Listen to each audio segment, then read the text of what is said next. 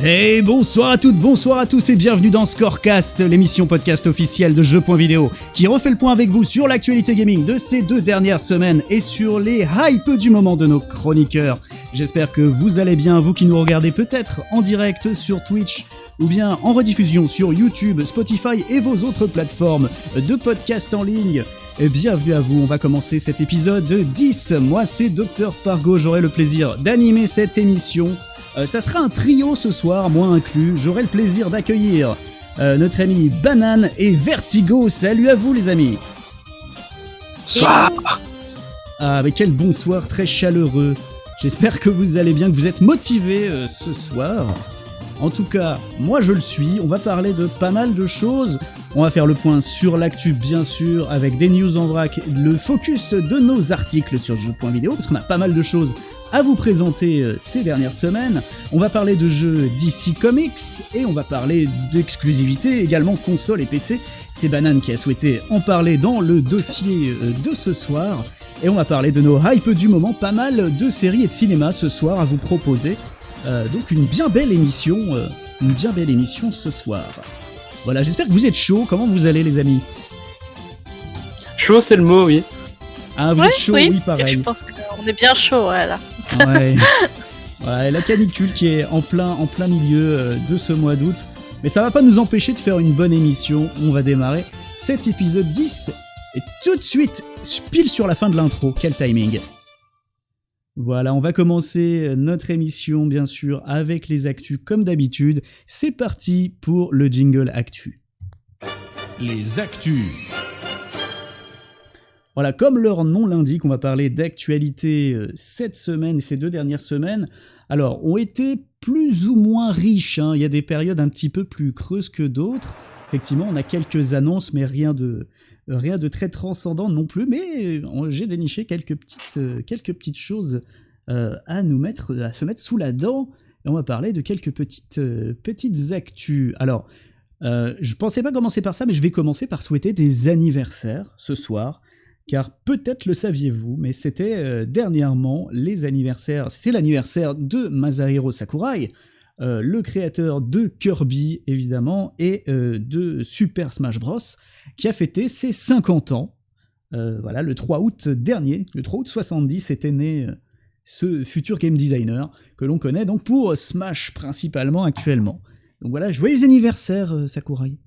Vous pouvez le dire aussi, hein, si vous souhaitez lui souhaiter un bon anniversaire. J'aimerais qu'il nous entende. C'est un vampire mais bien sûr qu'il nous entend. Alors oui, effectivement. Alors il a 50 ans, mais il rajeunit d'année en année. Il les fait pas du tout. Oui, c'est clair. Non, mais ça, a toujours été une légende. J'ai l'impression que plus il fait de jeux et plus. En fait, il bouge jamais. Il se conserve très bien. C'est comme le bon vin, il se bonifie avec le temps. Alors il y a eu un autre anniversaire. Il a sa petite cuve de formol euh, au fond du jardin. Ah oui, mais je pense que, mais je pense qu'il dort. Euh, ouais, je pense qu'il dort dans une cuve de Bacta comme dans Star Wars. C'est il se, il se régénère lui-même. Il a un sarcophage. Il a un sarcophage, c'est incroyable. Et, ouais, effectivement, il, ça, fait, ça fait depuis très longtemps. Je pense que pour le prochain Smash Bros, il aura 4 ans et demi physiquement. Voilà, petit, petit mot sur Masahiro Sakurai, qui est un bosseur de l'extrême. Euh, il y a même une légende comme quoi, même quand il était extrêmement malade, euh, il, venait quand même bosser, mais avec une perfusion. Et c'est pas des conneries, hein. il, faisait, il venait avec une perfusion de, de je ne sais quoi d'ailleurs, j'espère que, que c'était légal. Bon, je pense que oui. C'est notre culture, c'est notre façon de voir les choses. C'est ça, c'est la culture du travail euh, au Japon. Donc en tout cas, on lui souhaite. Je, pense le crunch, il le mange. ouais, c'est ça. oui, il s'en fout, il s'en fait au petit déjeuner, lui. Bon, c'est également un deuxième anniversaire, les amis, car c'est euh, la série Dynasty Warrior qui euh, fête ses 20 ans euh, cette année. donc 20 ans, 20 on les 20 ans de la sortie du premier Dynasty Warrior, et il y a eu une annonce justement pour fêter, fêter ses 20 ans. Et donc c'est le, producteur de la série Akihiro Suzuki qui l'a annoncé qu'il y aurait un épisode anniversaire qui serait qui est en préparation actuellement et qui sortirait, je suppose cette année, mais sans pour autant préciser une date exacte. Donc voilà, un deuxième anniversaire que je trouvais sympa de, de partager avec vous. Voilà, voilà. On va parler d'autres petites choses. Euh, du coup, puisque voilà, le, dossier de la semaine que, tu nous as proposé, Banane, c'était de parler d'exclusivité, de débattre un petit peu ensemble. On va y venir tout à l'heure. Euh, mais c'est amusant que tu aies voulu parler de ça parce que bah, j'ai fait en sorte, du coup, de proposer une exclu, enfin une, une actu pour les trois principaux constructeurs de consoles et justement pour parler de leurs exclusivités. Alors quelles exclusivités? Euh, on va parler déjà du, du, Marvel's Avengers qui va sortir sur PlayStation 4 mais aussi euh, sur Xbox 360. Mais il y a une petite exclusivité qui a fait un peu grincer des dents euh, les non-possesseurs de PlayStation 4 pour le coup, puisque Spider-Man a été annoncé comme un perso exclusif sur la PlayStation 4 dans la version Marvel's Avengers de Square Enix, qui est en développement, qui n'est pas encore sortie. D'ailleurs, il y a une version bêta, il me semble, qui est disponible actuellement pour certains, certains élus dont pas nous, parce que je crois pas qu'on ait eu de, de clé pour une bêta. En tout cas, la rédaction, n'hésitez pas à me le dire si je me plante. En tout cas, je trouve ah, que c'est un... De base, c'est un jeu un peu bêta, parce que on se fait déjà un peu chier pendant un trailer, donc je sais pas si vraiment le jeu va être plutôt intéressant, parce que ça, ressemble vraiment à un Dynasty copié euh, hmm. de, fond en comble, même sur l'interface qui lui ressemble très portrait, hein, on va se le dire. Et, et je ne comprends absolument pas ce jeu, parce que ce qu'on a vu euh, depuis le départ et qu'on a joué à la Paris Games Week, du coup, toi et moi, ne représente pas du tout ce qu'est le jeu parce qu'on a fait un truc en couloir qui était méga chiant, on va pas, on va pas se mentir, mais qui avait certains euh, bah, mise en scène. Bon, tout ça. C'était un BTA, hein, c'était un beat'em euh, ni plus ni moins. C'était, c'était Call of Duty, quoi. Tu avances, tu, tu, te bagarres et après il y a, pour, boum boum, quoi. Et ça se termine en jeu service Destiny. Je, je sais pas ce qui s'est passé entre temps.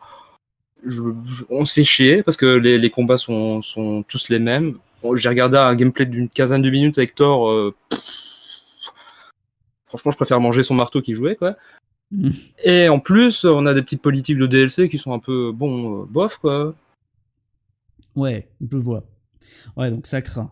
Et puis après, euh, et puis après cette exclusivité de, Spider-Man, après, il faut le rappeler, effectivement, c'est, je crois que les droits d'adaptation appartiennent à Sony pour le personnage. Mais il y a une histoire un peu comme ça. J'ai Ouais, au cinéma, mais alors, est-ce que ça se rejoint dans le monde du jeu vidéo? Comment ça se fait? Comment on en est arrivé, là? Si ça ne concerne que le cinéma, c'est. Je ne vais pas m'avancer parce que je ne connais pas cette histoire de, licence en termes de jeux vidéo. Hmm. Mais Sony possède les droits ciné de, Spider-Man. Après les flops de, de, Amazing, mm-hmm. euh, Sony a passé un deal avec Disney et, et voilà. Et euh, Insomniac Games avait euh, commencé à développer un jeu et a fait une exclue avec Sony pour faire Spider-Man. Après, bon, ils se sont fait racheter, euh, et voilà. Donc je ne sais absolument pas si le fait que Insomniac a fait un jeu exclusif PS4 était le fait que Insomniac allait déjà appartenir à Sony, ou si c'est la licence qui appartient à Sony. Je, ne sais pas. Je pense que ça peut se trouver assez facilement sur Internet. Bah, peut-être qu'on spécule un petit peu, faudrait qu'on fasse plus de recherches, effectivement. Mais euh, après, effectivement, je pense que visuellement, et dans l'inconscient collectif, pour le public, Spider-Man, c'est une exclusivité PS4. Donc je pense qu'ils ont tenu à maintenir en fait euh, le personnage jouable, quitte à euh, avancer un petit chèque pour, envers Square Enix pour, pour garder l'exclusivité de ce personnage-là, mais pour leur console uniquement. Après, j'ai le contre-exemple. Il y a forcément, euh, forcément des accords commerciaux, je suppose, mais après, je ne suis pas dedans. Il y a eu un jeu Marvel sur Switch, assez oubliable, mais je pense que Spider-Man était dedans. Oui, oui c'est bon. Je, je, pense que le personnage des comics appartient à Marvel qui, en fait ce qu'il veut. Mais que du coup, c'est pas une exclu Sony euh, Spider-Man. Donc ils ont bien avancé un chèque. Ouais. En toute logique. Bon. bon après, on aime, on n'aime pas, euh, voilà. Mais bon, de toute façon, c'est un jeu OSEF. Donc, euh. hmm. Bon, bref, voilà. Donc petite news qui est un petit peu en, voilà, un petit peu en demi-teinte, parce qu'effectivement, il y a beaucoup de, bah, possesseurs de Xbox qui bah, n'étaient pas contents, parce qu'ils auraient bien voulu jouer Spider-Man eux aussi. Mais bref, euh, voilà, ça, ne sera, ça sera exclusif que sur PlayStation 4, d'après les informations qui ont été communiquées. Euh, parlant de Switch, justement, alors il y a eu une petite annonce euh, d'un retour d'une licence qui a été communiquée par Nintendo. Il s'agit de Pikmin 3 en une version deluxe. Alors c'est une annonce que personne n'attendait. Hein pour plusieurs raisons. Alors, déjà, il n'y a pas eu de Nintendo Direct. Et ça a été une annonce, euh, je, crois hein, qu'il n'y a pas eu de Nintendo Direct hein, pour ça. C'était une annonce vraiment, euh, c'était en, shot euh, derrière, à côté, quoi. C'était vraiment pas dans le cadre d'une diffusion directe. Et déjà, c'est inattendu parce que Pikmin 3, comment dire, Pikmin déjà, c'est une licence qui est à moitié crevée, hein, pour pas dire complètement. le dernier épisode, justement, Enfin, c'était le 3. Il y a eu une version DS, 3DS, pardon, qui était assez euh, sommaire, qui était pas, euh, pas, qui pas terrible. C'était pas du tout un Pikmin, c'était un jeu de, plateforme euh, et euh, de réflexion. Et Pikmin 3 donc est sorti sur Wii U. J'ai d'ailleurs une version Wii U qui est, en démat euh, chez moi. hein, d'ailleurs, voilà. Donc là, on a une version deluxe, un petit peu dans la veine de ce qui a été fait euh, avec euh, notamment Mario Kart, euh, New Super Mario Bros et autres et autres Donkey Kong Tropical Freeze. Donc voilà, on est sur une sortie d'un jeu bah, qui pas mauvais, mais pourquoi pas Ça sort très bien. Donc il y a une version de luxe qui est avec euh, donc des, des DLC, parce qu'il y avait des DLC, figurez-vous, sur Wii U. Personne les a achetés, mais je veux dire, il y en avait. Euh, La Wii U ou les DLC les deux. les deux, comme personne, quasiment personne n'avait la Wii U, donc forcément, euh, bon, ça élimine pas mal de, ça élimine, ça élimine pas mal de, de clics, on va dire. Mais, mais voilà, je, je sais pas si vous avez euh, une quelconque opinion sur Pikmin 3, j'ai vu ça, ça m'a surpris, j'avais envie d'en parler, voilà. J'ai quelqu'un pas une fait, opinion, mais un, un petit questionnement. euh, Oui. on va jouer à quoi sur Switch avant la fin de l'année Parce que Ouais, c'est vrai que c'est assez. vide. euh, c'est un peu vide. Effectivement, et c'est pas Pikmin 3. Alors, ça met un petit peu Pikmin 3 en valeur, qui est pas un mauvais jeu. C'est un jeu que j'aime beaucoup, en fait. Euh, je l'ai refait récemment. C'était, c'était très sympa. C'est un jeu pas très long, mais qui, qui est appréciable et qui se prête très bien au speedrun, figurez-vous. Et bah, donc moi je suis quand même content que ça sorte parce que je me dis au moins comme la Switch a une certaine popularité, ça fera peut-être un regain de popularité à la licence de Nintendo euh, qui est, qui est un peu tombée aux oubliettes. Donc d'un côté ça me fait plaisir, mais euh, bah, j'attendais peut-être un peu mieux. Mais cela dit, ça va peut-être euh, ça va peut-être permettre un engouement et puis peut-être de revoir la licence sous d'autres sous d'autres titres par la suite. J'espère en tout cas. Voilà, voilà, on va parler maintenant de Xbox, on va faire vite parce que je prends du retard. Euh, effectivement, donc pour garnir son line-up, nous espérions du Halo Infinite euh, pour la sortie de la Xbox Series X. Eh bien non, malheureusement, car Halo Infinite a été reporté, sera reporté en 2021 d'après un communiqué de presse qui a été partagé sur Twitter, euh, communiqué officiel, hein, donc du coup, pré- précisant qu'effectivement que du fait euh, bah, des événements sanitaires, du Covid, etc., qu'il fallait euh, plus de temps à l'équipe pour finaliser le jeu et qu'il ne, ne voulait pas le sortir à la va-vite, ce qui est pas une mauvaise idée, puisque bah, vaut mieux, En vaut effet, mieux je sortir. suis euh, d'accord. euh, voilà, donc effectivement, malheureusement, il n'y aura pas ce jeu au line-up, mais c'est pour avoir un bon jeu, espérons-le, donc euh, c'est c'est très bien. D'ailleurs, Halo Infinite, euh, comment dire, il s'est pris un petit, un petit bashing hein, quand même au, au moment de, de- des derniers. libère la bête, vas-y. Ouais, voilà, donc je- j'en parlerai pas, mais vous avez certainement le visuel en tête pour ceux qui ont, qui ont regardé un petit peu. Ça devient un mème, hein, ce truc. Je, pas C'est veux- clairement un même. Tu ne veux pas en parler, mais il, faut en parler parce que Mais- fr- franchement, le 343 Industries, c'est un peu le- le- le- l'enfant qui a rendu un un devoir nul et qui essaie de le justifier à son prof pour dire que c'était bien. Parce que je sais pas si vous avez suivi les, les prises de parole du studio après le. Pas, pas Le- complètement, mais, C'est Oui, mais- hilarant parce que on nous a quand même- ils ont quand même osé nous dire que c'était pour coller à l'ambiance du 1, notamment avec euh, des texturing un peu plus un peu plus simples, un peu simplistes, euh, pour coller vraiment à l'ambiance des premiers jeux pour les fans. Non, c'est juste de la merde, c'est moche, ça fait pas honneur du tout à la next gen. Et en plus, on se fait chier parce que bah y a eu Doom depuis, il y a eu Doom Eternal cette année. Et quand on voit l'eau tourner, c'est lent, c'est laid, c'est très laid. Il y a un petit côté cartoon, bon ça je suis pas contre, mais Bah, bof. bah après, Et moi, ça fait vraiment surpris, très rire de voir ça comme euh, porte-étendard d'une console qui est la console la plus puissante de l'univers. Oui, c'est vrai Donc que euh, ça me fait un peu euh, doucement rire quoi. Surtout sur une grosse licence comme ça qui représente la marque. Donc euh, ouais, c'est vrai que ça a fait un peu grincer des dents. Donc j'espère qu'ils vont bien corriger le tir et qu'ils vont euh, voilà faire faire en sorte d'améliorer un petit peu les les avis Leur des communication premiers- désastreuse aussi. et leur com. Surtout d'ailleurs, j'aimerais, euh, j'aimerais pinpoint une petite question qui pourrait se poser suite à ce communiqué de presse qui arrive quand même après, après la guerre de des avis en fait mitigés sur euh, Twitter et un petit peu euh, après ce défoulement de haine justifié sur euh, la qualité graphique du jeu qui, comme tu dis, Vertigo est soi-disant le porte-étendard d'une euh, next-gen qui est censée être incroyable. Excuse-moi si c'est ça la next-gen, je préfère ressortir ma PS1. Mais du coup, on se demande si ce communiqué de presse et ces reports, c'est pas. Enfin. Une justification pour se dire bon ok les gars on a fait de la merde, faudrait peut-être qu'on s'y remette là et que le Covid est une excuse qui a un bon dos. Mais on en revient à ma métaphore du, de, de l'élève qui a rendu un devoir sale, là, parce qu'on on est carrément le chien a mangé mon devoir, et si vous me laissez un petit délai, je peux faire mieux. C'est tout à fait ça. C'est tout à fait ça. Et j'avais un rhume, et puis ouais, tout à fait. oui. Mais bon, après, tant qu'il n'est pas sorti, le devoir est pas vraiment rendu, mais. Oui, bien sûr. Donc on peut espérer, on peut espérer. Mauvais, mais niveau communique. Franchement, le, les personnes chez Xbox qui ont sélectionné les vidéos, finir ce trailer par ce gros plan du, du bad guy, c'est une blague. C'est, oui, d'ailleurs, il n'y a, pas, y a pas de solution, c'est un gag. Et je me suis posé la question d'ailleurs, pourquoi il y a Shrek euh, dans Halo Infinite? Mais c'est ça, c'est les nouveaux antagonistes. C'est intéressant. Ils ont donné le patron pour se faire battre. Ils l'ont donné, c'est euh, allez-y, tapez-nous dessus. À croire qu'ils ont voulu le bad buzz en fait. La, mise en scène de la cinématique de fin, c'est vraiment pour te, te, montrer le détail euh, du, du, personnage, vraiment pour t'en mettre plein la gueule. Ça, ça, se voit que la mise en scène est faite pour ça. Mais c'est laid. Et ça se voit ouais, du coup parce que c'est dommage. Ouais, franchement, sur un grand, ça aurait été le 3, ça aurait été encore plus drôle parce que ça aurait été sur un écran géant de 12 mètres de, de haut, donc ça aurait été extrêmement drôle.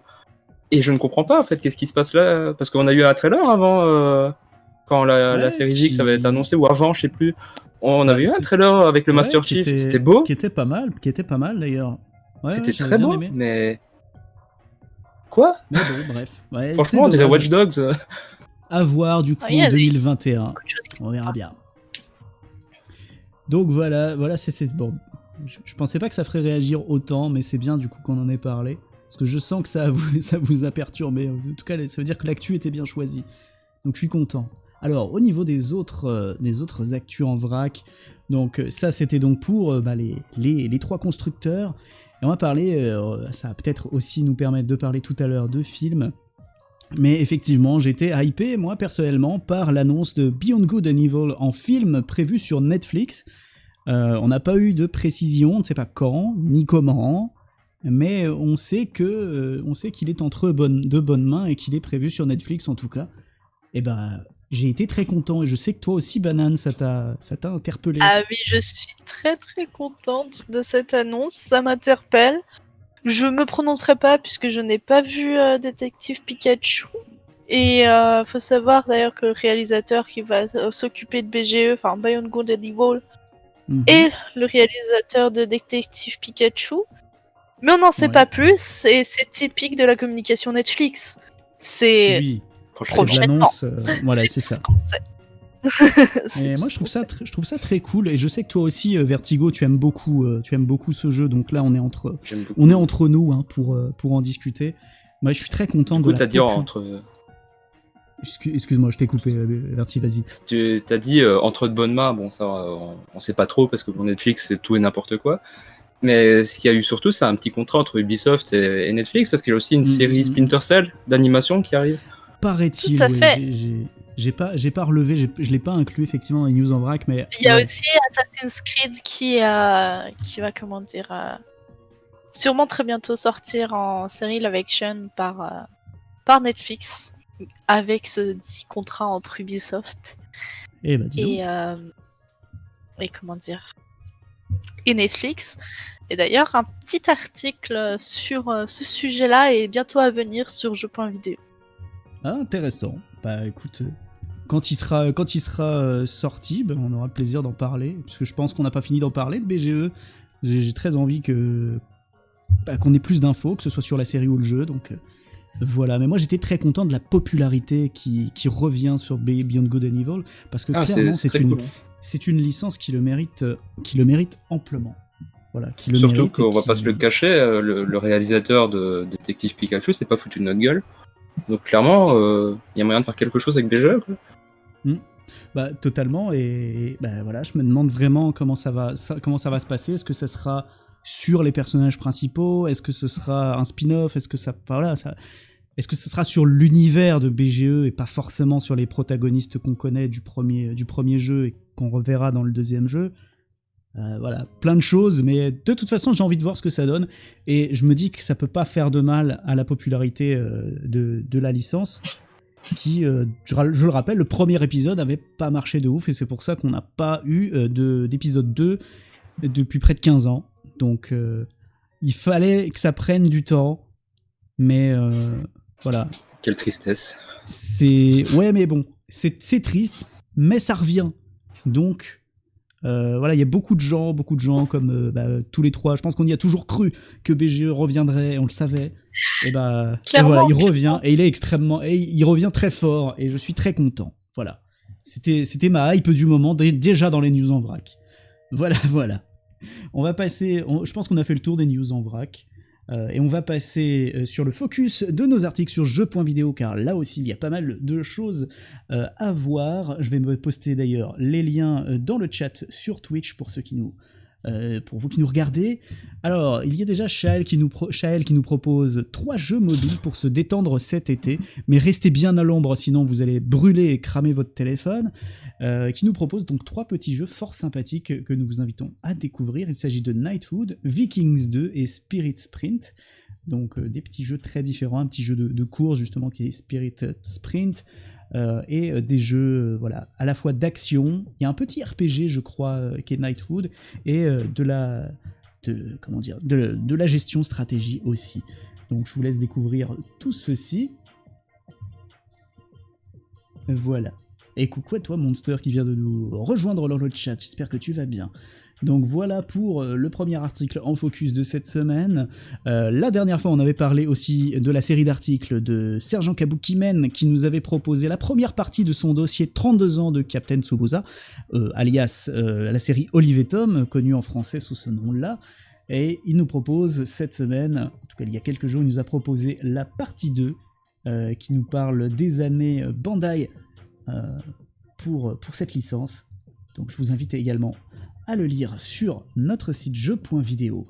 Nous avons aussi un test qui a été réalisé par Mathès euh, qui nous parle de euh, Undermine, un roguelite indépendant très classique, mais qui semble-t-il euh, lui a beaucoup plu. Donc idem, je vous invite à aller jeter un œil averti là-dessus.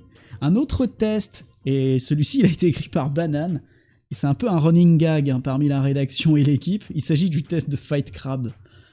et effectivement, voilà, c'est un jeu totalement improbable. Si tu as envie de nous, en parler 5 secondes, je t'en prie, ma chère banane. Qu'en as-tu pensé de ce Fight Crab? Qu'est-ce que c'est? Alors, parmi la rédaction, vous êtes déjà au courant de, de mon avis sur Fight Crab. Et pour ceux qui ne le savent pas, du coup, c'est-à-dire nos auditeurs, j'ai adoré Alors, euh, bah, le pitch est assez simple, vous l'aurez compris, vous êtes des crabes et vous devez vous battre. voilà, tout simplement. Vous pouvez vous battre avec des sabres, des couteaux, des shurikens, des marteaux, des palmiers, des chaises, en bref, tout ce qui traîne sur votre chemin et, et vous, vous détruisez votre ennemi. Bah, tout simplement. C'est totalement improbable, mais euh, en tout cas, ça t'a fait beaucoup rire d'après ce qu'on a compris. ça fait très rire, c'est très drôle, c'est euh, ça détend. Si vous avez passé une mauvaise journée, votre boss, un collègue ou quoi que ce soit qui vous a tapé sur les nerfs, vous en avez marre de cette chaleur, vous, vous prenez votre crabe, vous prenez votre meilleur sabre laser et vous défoncez ce qui est devant vous. Et c'est bon. C'est bon, tous vos soucis disparaissent. Tout va mieux. Donc une thérapie, par, euh, une thérapie par Fight Crab, très bien. pour vous ça, remettre de votre, journée, de votre euh, journée merdique. J'attends avec impatience la version euh, sur IMI Edition. la version collector. Version sur IMI avec, imagine, en, bundle avec une boîte de moules qui est offerte avec. Alors, vous êtes pas très loin d'un des modes de jeu où vous êtes sur la table d'un restaurant parmi euh, plusieurs assiettes de nourriture et autres crustacés. Ah, super. Voilà. Ah, ils ont poussé le délire, euh, ils ont, ils ont poussé le délire très très loin d'après ce que je vois. Bon, ok. Bon, non, j'irai, j'irai jeter un J'ai vu ton test, hein, ça, avait, ça a l'air fameux, mais j'ai pas osé quand même essayer le jeu pour l'instant, mais écoute, pourquoi pas. Oh. Si t'as aimé Dragon Ball, euh, il faut y jouer. J'en dis pas plus, mais. Euh, D'accord, ok, c'est intriguant. c'est pas intriguant, c'est inattendu. C'est inattendu. Effectivement. Croyez-moi, quand je suis tombé dessus, j'étais un peu étonné, on va dire. Ah, d'accord. Et eh bah, du coup, ça me, ça m'intrigue aussi. Je vais, je vais jeter un oeil à ça. Bon, je vous ai posté également un autre lien euh, d'article paru sur jeu.video. Il s'agit euh, d'une bah, d'une actu, plutôt euh, d'une preview d'un jeu en, cours de développement qui s'appelle Battle for Egadia. Et ça m'a beaucoup ça m'a beaucoup étonné parce que c'est le jeu qui a été créé par le studio de Superflame. Superflame qui est donc un célèbre YouTuber, imitateur, auteur, bref, euh, qui a fait une superbe web série sur internet. Ah oui, je, vous la incroyable euh, en termes d'écriture, j'adore ce qu'il fait. Euh, bref, et il se lance dans le jeu vidéo avec un petit studio. C'est lui qui l'a monté avec ses petites mimines. Il cherche justement du financement participatif grâce à Ulule. Et Gentil a choisi de nous l'évoquer, en tout cas, pour, pour en faire un bel article. Donc n'hésitez pas à lire ça et à soutenir surtout le, le projet, le projet indé de Superflame. Donc euh, voilà, très cool. J'étais très, surpris, je ne savais pas. Donc si vous voulez en savoir plus, euh, lisez donc euh, cet article. Je reposte le lien juste ici. ensuite, bah, toi Vertigo, tu nous as proposé un article qui est paru tout frais du jour. Cet après-midi. Pas tout chaud du jour, du coup. du coup, voilà, exactement. Tout, il sort du four, celui-ci plutôt. un article sur A Plague Tale, un jeu que tu avais beaucoup aimé. Est-ce que tu peux nous résumer euh, rapidement euh, ce qui t'a poussé à écrire un autre article et de quoi, sur quoi il porte exactement? Alors, euh, sans commencer à parler de série, parce que je sais pas si je vais en faire plus d'épisodes que ça ou pas, j'ai commencé sur une série avec Bioshock, notamment il y a quelques semaines. Tout à fait. Où je, parle de l'art et son importance dans le jeu vidéo. pour Bioshock, on a parlé de l'art déco, et ici pour Replectel, on parle des danses macabres qu'on peut croiser une fois dans le jeu, mais qui sont quand même tout de même là. Et on s'intéresse aussi à l'intérêt d'un anachronisme dans un, dans un jeu vidéo et, et pourquoi c'est fait. Parce que non, une danse macabre à l'époque du jeu, c'est pas possible, mais ça n'a pas été mis là au hasard. Donc c'est là-dessus que je m'intéresse. Et, voilà, du coup, ce sera un très bon jeu que j'ai vraiment beaucoup aimé. Hmm, bah une approche, euh, c'est bien d'avoir une approche artistique du jeu vidéo parce qu'on effectivement on sent que ça, ça te passionne donc bah voilà je, je, le lirai. Il est sorti aujourd'hui donc j'ai pas eu le temps de le lire mais euh, te connaissant, connaissant ton écriture, euh, je sais que je vais passer un bon moment. N'hésitez pas également à nous, nous commenter ce bel article également si vous le, lisez sur jeu.video. Il est là pour ça. Bref, en tout cas, très bel article. Merci à toi, mon cher Vertigo. Euh, on revient sur Shael qui nous a fait également une analyse d'un jeu sorti sur PlayStation 3. Elle nous a fait une analyse euh, de Heavy Rain, donc le jeu du studio Quantic Dream donc euh, célèbre jeu narratif, et elle nous parle de son approche de la narration euh, dans euh, ce qu'il a, apporté en termes de narration dans le jeu vidéo. Donc même chose, c'est très intéressant à lire, quel que soit votre avis hein, d'ailleurs sur Heavy Rain. je sais que toi, on n'est déjà pas d'accord entre nous. Oui, voilà, c'est ça. Mais je sais que toi, Monster, tu as beaucoup aimé ce jeu. Tu as eu l'occasion d'ailleurs de le d'y jouer, d'y jouer en live, et effectivement, ça t'avait beaucoup plu. Donc n'hésite pas à lire l'article qui a été proposé par Shael cette, cette dernière semaine. Euh, je crois qu'il a, il a 10 jours à peu près cet article-là, mais il est très bien écrit en tout cas. Même si je suis pas forcément d'accord sur ce qu'a apporté euh, Heavy Rain, j'aime beaucoup euh, lire une analyse un petit peu, même si, si elle diffère de mon avis. C'est très bien aussi d'avoir. voilà, ça permet de débattre justement, donc je trouve ça très très cool. Euh, je veux pas t'interrompre, mais je pense que nous sommes offline. On est offline? Ah non Oui, oui. Alors attends. Comment ça on est offline Moi je vois que nous sommes connectés en tout cas, l'enregistrement continue, donc euh, même si on est offline, ce n'est pas grave. Euh, voilà. Le scorecard peut, peut-être crash, mais je vois, moi je, vois qu'il est, en cours de diffusion, donc je vous invite à. Faites F5 Je vous invite à faire F5, les amis, parce qu'effectivement, moi je, suis connecté. On n'est plus en ligne. Bon, ce n'est pas grave, on va continuer l'émission. On peut continuer l'émission offline, c'est pas grave. Euh, on va continuer du coup avec les autres actus. Voilà, j'ai assez parlé pour la soirée, je meurs de soif. Donc je vais passer la parole à mes collègues, je vais te laisser la parole Vertigo. Tu vas nous parler des jeux DC Comics.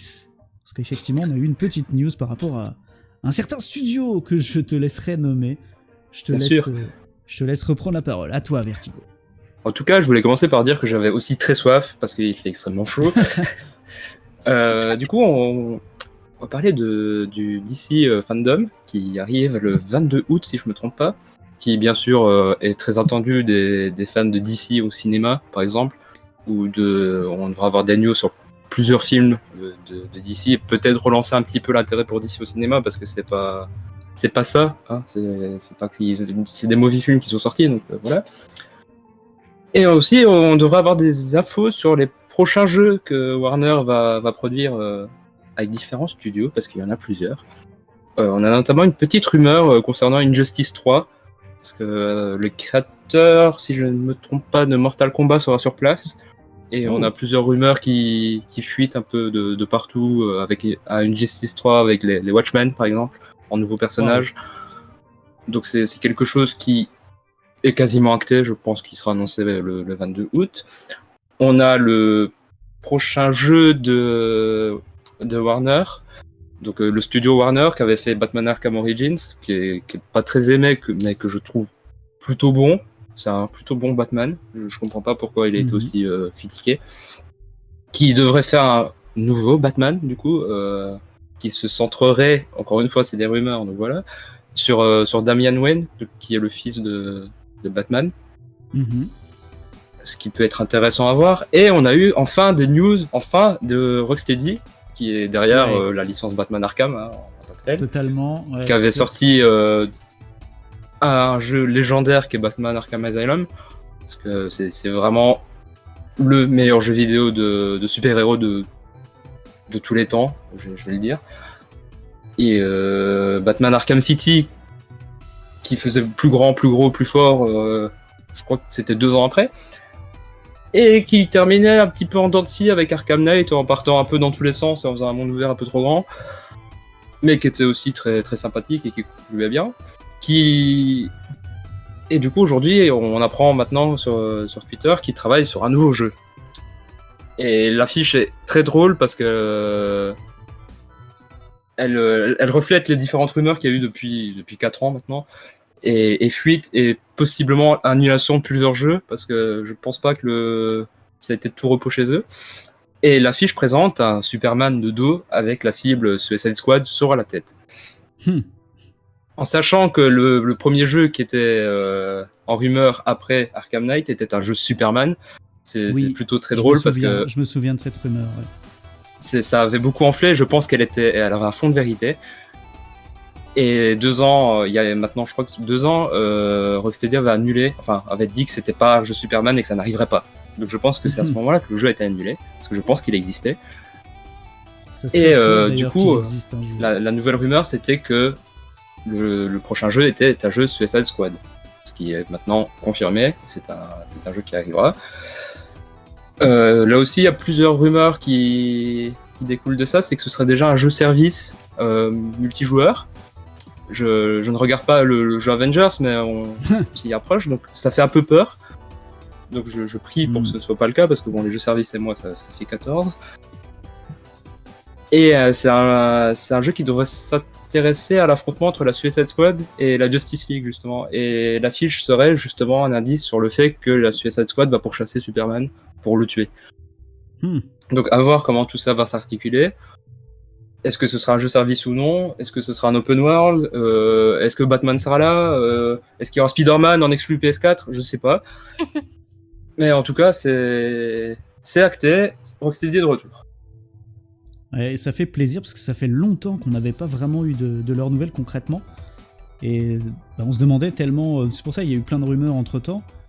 Et bah, ça fait plaisir de les revoir. Il était temps. Euh, D'ailleurs, Il y a même eu j'ai- une rumeur sur les Tortues Ninja euh, Oh, de, de ouais, bah, la Rocksteady. en plus, ça collerait parce que. Enfin bref. Il y a toujours moyen. Parce que oui, C'est la un- rumeur qui me plairait le plus. C'est un perso de. En plus, Rocksteady, c'est l'un des persos dans les Tortues Ninja, si je ne m'abuse. Donc, euh, ça serait. Ça serait parfait. Ouais, c'est- Il faudrait. Ça serait parfait. Mais pareil, je serais, très... mais je serais très saucé par un jeu de Tortues Ninja. Moi, c'est ma passion, les Tortues Ninja. Je sais pas si vous le saviez. Mais. Il y, a- il y en a eu un il y a pas très longtemps, mais je, je pense qu'il ils était sont- pas très bon. Alors, ils sont pas ouf, hein, les jeux Tortues Ninja. euh, ils ont eu du, du- beaucoup de popularité dans les années 90 sur, euh, sur les consoles euh, Super NES et Mega Drive. Mais de, sur- depuis, sur- notamment euh, sur NES, hein, un jeu légendaire. Ah, mais je me souviens bien du jeu sur NES. Ah oui, il était extrêmement difficile. Bref. mais, mais j'ai pas un très très bon souvenir de ce jeu-là non plus. Mais, mais il était pas si mauvais, il était juste extrêmement difficile. surtout Ah non, quand il est on pas, était- il est pas mauvais du pas tout. mauvais. Quand on était petit, il était de- extrêmement dur et il l'est toujours. C'est ça qui est incroyable. T'en arrives à un point où tu amélioré. confonds le, le port cartouche de ta console et le port cartouche de ta bouche. oui. T'as envie de manger, tu as envie de manger la. Bah, la, La cartouche, la- la- ouais. la cartouche et la console, hein, même parfois. Euh, du coup, ben voilà pour. euh, je pense que tu as fait le tour. Est-ce que tu avais d'autres infos? Est-ce qu'on a eu euh, petite question Est-ce qu'on a eu des images à part l'affiche de, de ça avec Superman? On a eu Est-ce qu'on a une affiche et que puis rien du tout. Et d'accord. On sait qu'on verra le jeu le 22 août, mais apparemment, faut pas non plus s'y attendre pour tout de suite. C'est, c'est... Je pense qu'on aura un teaser et, et sans plus. Quoi. Bon, bah voilà. Bah, J'espère qu'il y aura eu même un petit teaser, ça m'irait, juste pour voir un petit peu l'ambiance euh, visuelle. En fait, comment, euh, quelle approche ils ont, ils ont, euh, ils ont de, Surtout que, en, en parallèle de ça, logiquement, 2021 devrait être l'année de la Suicide Squad parce que il y a un film en approche, un nouveau film, un soft euh, reboot parce que certains acteurs restent, euh, notamment Mm. Margot Robbie, euh, réalisé par James Gunn, les Gardiens de la Galaxie. hein. Ouais, tout simplement. juste comme ça, c'est clair. qui devrait s'appeler The Suicide, de, ah, The Suicide Squad. Putain, c'est. Tu vas y facile. arriver. Faut le dire en français, The Euh, Suicide Squad. The Suicide Suicide Squad. Et peut-être aussi euh, une nouvelle version de Director's Cut de, du Suicide Squad original. Ouais, celui où il y a juste le générique peu à du la début et mode de avec- fin. ils, coupent, ils ont Parce coupé que une heure et demie notre- de film. Apparemment, Warner aurait bien massacré le film. Et sachant que Zack Snyder a enfin, eu des fonds pour sortir son Justice League à lui et qui sortira sur HBO Max. euh, David Ayer, qui avait réalisé le, le, le Suicide Squad euh, maudit, pousse aussi pour avoir son propre, euh, sa propre Director's Cut. On verra. Hmm. Donc ça ferait qu'on aurait peut-être un jeu et deux films Suicide Squad sur la même année. Donc on n'a pas fini d'en entendre parler. Et c'est plutôt drôle de voir les soft reboots de chez DC qui se, qui se dotent d'un The en plus, The Batman, Oui. The Suicide Squad. C'est plutôt très drôle euh, de, de voir ça. Ouais, Mais bon. Mais c'est vrai qu'ils n'ont repose pas eu de bol. Le 22 euh, août. D'ici, n'ont pas eu de bol, hein, euh, décidément, avec leurs adaptations euh, cinéma. J'espère qu'ils auront plus de chance. Euh, en tout cas, par le traitement qu'ils ont eu, que, que Rocksteady a eu de Batman, euh, je suis plutôt confiant par rapport au traitement de la licence. Après, euh, à voir quel type de jeu, comme tu as dit, euh, ça sera, si ce sera véritablement un jeu, un jeu service ou, euh, ou non. Mais on verra bien. Mais je fais confiance à Rocksteady quand même pour, pour bien, bien traiter cette licence. Oui, bien sûr. Voilà, voilà. Bon, je pense qu'on a fait le tour de nos news. Et on a passé du temps quand même. C'était pas mal. Donc on va commencer à parler, à débattre entre nous. On va commencer à parler de notre dossier, les amis. Euh, dossier que Banane s'est empressé de mettre sur la table. Et on va en parler tout de suite. C'est parti pour le jingle. Le dossier Scorecast. Et voilà, le dossier Scorecast, on va parler d'exclusivité. euh, Banane, tu as souhaité parler de ça. Pourquoi t'es t'es venu, cette, euh, cette soudaine illumination, de nous parler des exclusivités? Je, te laisse la parole quelques instants. Alors, comme tu l'as très bien évoqué euh, dans l'actualité euh, en début d'émission, le, le- débat se relance un petit peu en ce moment sur la légitimité des exclusivités, surtout avec coup l'annonce de Spider-Man exclusif sur PS4 et Ok. PS5 Oui, du coup. qui est un personnage quand même euh, emblématique pour beaucoup de monde, qui est très apprécié et qui a mis un peu un goût amer à tous les autres joueurs qui s'intéressaient au jeu de Marvel, Mar- enfin le, le jeu Marvel's Ave- Avenger qui va sortir le 4 septembre prochain.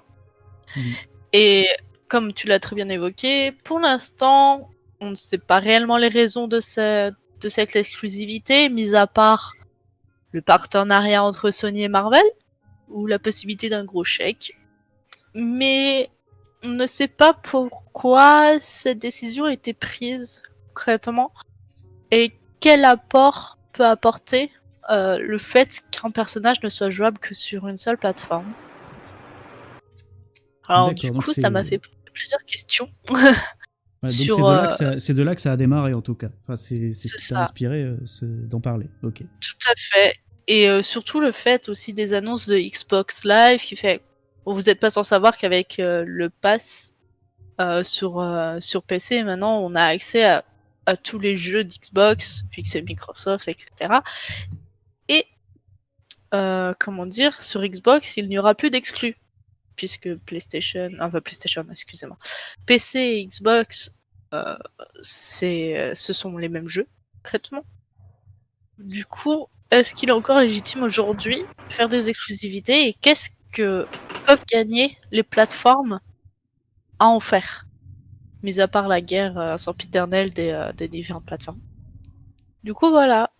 Et euh, je me demandais vraiment ce que vous en pensez, vous, en tant que joueur. Euh, Est-ce que vous, pensez que c'est important pour, par exemple, PlayStation de continuer à faire des exclusivités? Ou par exemple pour Nintendo, c'est un peu leur spécialité avec leurs licences qui ne sont que sur euh, sur les comment dire sur les consoles Nintendo. Du coup, pour vous, pourquoi euh, est-ce qu'ils continuent à faire ce genre de système? Ouais, c'est- je- moi, je, je pense qu'ils continuent à vouloir allonger des chèques pour avoir quelques petites choses en exclusivité parce que justement, les exclusivités n'existent plus, ou quasiment plus. Elles sont Alors, amenées à disparaître, j'ai l'impression. Je ne suis absolument pas d'accord. Euh, Très Parce bien. que ça pour- fera- ça- pour- ça- bon, ça déjà, il y a deux euh, choses. De l'eau au, au débat, c'est bien. on va déjà diviser les choses parce que c'est pas c'est pas vraiment le, le même level. Oui. Il y a le contenu exclusif à une console et il y a l'exclusivité totale du jeu. Oui. Déjà, je pense qu'il faut un peu euh, nuancer nuancer tout ça. voilà. C'est ça. Euh, ça fait très très longtemps que, par exemple, une licence comme Call of Duty, qui est, qui est là depuis très longtemps, donc je pense que c'est un bon exemple, euh, retourne sa veste en permanence entre Xbox et, et Sony. Euh, sur Xbox 360, les, les DLC des, des Call of Duty et la, commu- la communauté y était, donc la, commu- la, la compétition y était aussi. Euh, vers la génération PS4, ils ont signé un deal avec Sony, donc la compétition a migré chez Sony et les DLC arrivaient avant chez Sony. Donc c'est un truc qui existe depuis très longtemps, ce genre de choses. Mhm. Euh, après, niveau, euh, niveau joueur, bon, c'est un peu bof parce que tu as un jeu multiplateforme avec du contenu en plus pour certaines consoles. Donc je, je vois pas trop trop l'intérêt. Peut-être que si euh, Avengers avait mis un perso exclusif à, à Microsoft, ça aurait pu équilibrer, je sais pas, Hulk, euh, Mhm. je, je dis une connerie, mais voilà. Ça aurait pu peut-être équilibrer et peut-être faire un peu mieux passer la pilule parce que bon, euh, Spider-Man, c'est quand même pas n'importe qui. Oui, ça reste un perso Donc, il y a- emblématique, comme le disait Dans un premier temps, il y a vraiment ce genre d'exclus euh, au niveau micro, et puis euh, il y a les exclus complètes qui pour moi ne seront pas du tout, mais genre pas du tout amenés à disparaître, et ça va être de mieux en mieux ou de pire en pire, ça dépend comment tu vois les choses. Parce que sur cette génération, Microsoft a racheté beaucoup, beaucoup de studios pour les sortir sur leur plateforme. Et quoi qu'on en dise, le, le PC et la, la Xbox restent à Microsoft, donc ça reste la même entité. Donc c'est pas parce que ça sort sur PC et sur Xbox que c'est pas sur la même plateforme. Oui, dans un sens pas sur la même plateforme, mais Alors après, ça reste à euh, Microsoft quoi. Après, je vais, je vais, je vais recibler aussi ce que mon propos, c'est-à-dire que moi, effectivement, quand je parle, alors quand je parle d'exclusivité, j'entends exclusivité console. C'est-à-dire qu'effectivement, euh, même si, euh, comme tu le soulignes, ça appartient à l'entité Microsoft, euh, j'estime que ça rend le jeu accessible, même si vous n'êtes pas possesseur de console. Après, j'ai cette manière-là de raisonner qui m'est particulière parce que je suis un consoleux depuis X temps et que que je joue très rarement sur PC. Donc, si vous voulez, moi, quand je veux un jeu vidéo, je m'achète une console et je regarde justement s'il y a des exclusivités ou non et si elles me plaisent. Et en fonction de ça, je choisis la console et le support sur lequel je joue. Là, actuellement, quand je regarde euh, le panel de- des jeux vidéo et que donc j'occulte le PC, euh, je vois qu'il y a des choses qui sortent. Il y a encore des exclusivités, je pense qu'il y en aura encore, mais elles sont extrêmement réduites. Ce qui fait qu'aujourd'hui, euh, j'ai- j'ai plus la même. euh, le, processus de choix d'une console, il m'est différent aujourd'hui. Et ça, je le constate parce que. Comment dire Il y aura toujours. Il y a quand même des exclusivités qui persistent. Mais par exemple, euh, j'ai. Bêtement, j'ai acheté une PS4 pour. euh, je donne des exemples. Pour Detroit Become Human. Pour euh, Death Stranding. Pour. pour. comment dire pour ce genre de jeu, pour euh, voilà, pour les jeux, il y avait des jeux exclusifs pour Horizon Zero Dawn. Euh, Aujourd'hui, bah, si je le voulais et si je, je serais amené à choisir un PC, ce qui ne m'était pas arrivé depuis Après, voilà, euh, longtemps. pour, pour, pour vraiment analyser leur stratégie euh, en tant que, que constructeur, on peut très facilement enlever le, le PC de l'équation pour une simple Mhm. raison, c'est que Microsoft a son Game Pass et maintenant Sony sort sur le- l'Epic Game Store ou le, le Steam, euh, Steam leurs exclusivités. Donc les deux sont sur PC maintenant. Donc t'as as Horizon et Death Stranding qui sont sortis sur l'Epic Game Store Ouais. par exemple. Totalement. Et de l'autre côté, sur le Game Pass, t'as les jeux Xbox. Donc ce qui fait que quand t'as la, la même valeur de chaque côté de l'équation, tu peux l'enlever. Donc on peut enlever la- le PC du, du débat, on peut l'oublier et re- retourner vers les consoles. Et je- je- encore une fois, je suis pas d'accord avec toi. Je trouve qu'on n'a jamais eu autant d'exclusivité importante de chaque côté de, du truc. Parce que sur cette génération, j'ai vu des stats qui étaient affolantes. Euh, en termes d'exclus, Microsoft n'était nulle part. Euh, ils ont on- ça vaut ce que ça vaut, mais aucun Game Awards n'a été attribué à, à Microsoft. Tandis que Nintendo et Sony, ils ont tout rappelé tous les ans. Mhm. Et c'est c'est pareil en termes d'achat et, et d'exclus. Maintenant, ils ont racheté beaucoup, beaucoup de studios, et je crois que c'est 18 jeux qui avaient été pré- présentés qui sont exclusifs à Microsoft. T'as les Ori and the Blind Forest, par exemple, qui, oui, qui est sorti sur Switch, mais c'est autre chose. T'as t'as les Forza, t'as le Halo, t'as le, le Gears of War, les, les basiques. Mais maintenant, t'as beaucoup de studios qui, qui tombent aussi chez, chez Microsoft. Et de l'autre côté, ben, Sony a toujours fait ses, ses PlayStation Studios avec beaucoup de gros exclus aussi. Donc je pense que cette génération, je ne jouerai même pas sur la puissance parce que les deux consoles sont pratiquement les mêmes. Mais ça va vraiment jouer sur les exclus des deux consoles. Bah, Après, ce que Ce qui fait que c'est toujours très euh, important.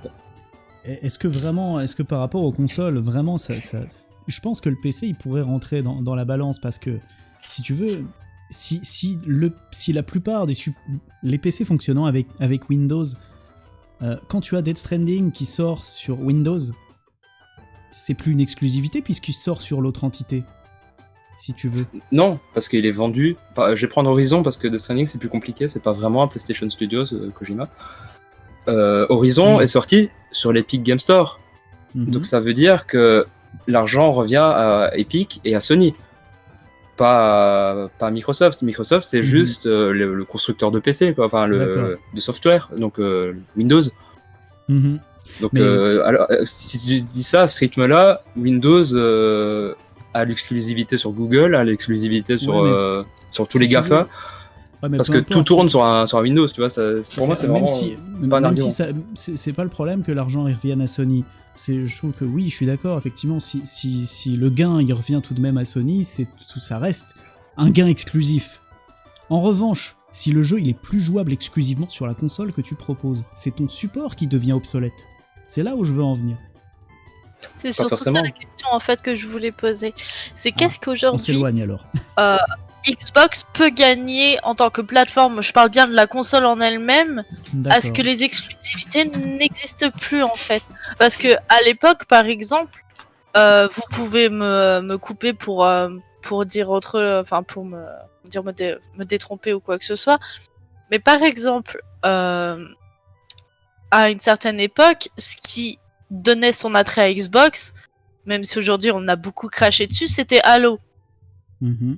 concrètement, en tout cas pour moi, ce qui en faisait son charme à Xbox, c'était l'exclusivité Halo. Si elle se retrouve sur PC, j'avoue que moi, je m'en fous de la Xbox du coup. Je vais aller euh, sur mon PC pour pouvoir y jouer ou attendre un petit peu. Alors que PlayStation a toujours eu ses, ses exclusivités, beaucoup de grosses têtes d'exclusivité, ce qui donne plus d'intérêt d'acheter une PlayStation en plus de son ordinateur afin de pouvoir jouer au jeu. En plus, il faut savoir que pas mal de jeux sont mieux optimisés sur console et pas forcément sur le PC et vice versa. Du coup, le, la, le fait de posséder et un PC et une PlayStation 4, 5 ou whatever a son intérêt. Mais la Xbox en soi, qu'est-ce qu'elle y gagne? À Alors, ce qu'il y a un Game Pass par exemple? Comme Nintendo, il y a beaucoup de monde qui ont acheté des Switch pour, euh, pour euh, ah, New Horizon ou Zelda Oui. parce qu'ils savent qu'ils vont jouer que sur cette console là. Mhm. Et c'est ce qui fait le charme de Nintendo en quelque sorte et aussi son gros défaut. On a bien vu ce qui s'est passé avec la Wii U. C'est de proposer des jeux propres à leur licence. Du coup, Alors, tu vois, pour c'est le- c'est ça que je me pose comme question en fait. Pour le coup, il y a, beaucoup de choses, mais pour l'anecdote, et du coup pour, euh, euh, entamer mon propos là-dessus, euh, Halo de base était développé par Bungie sur PC.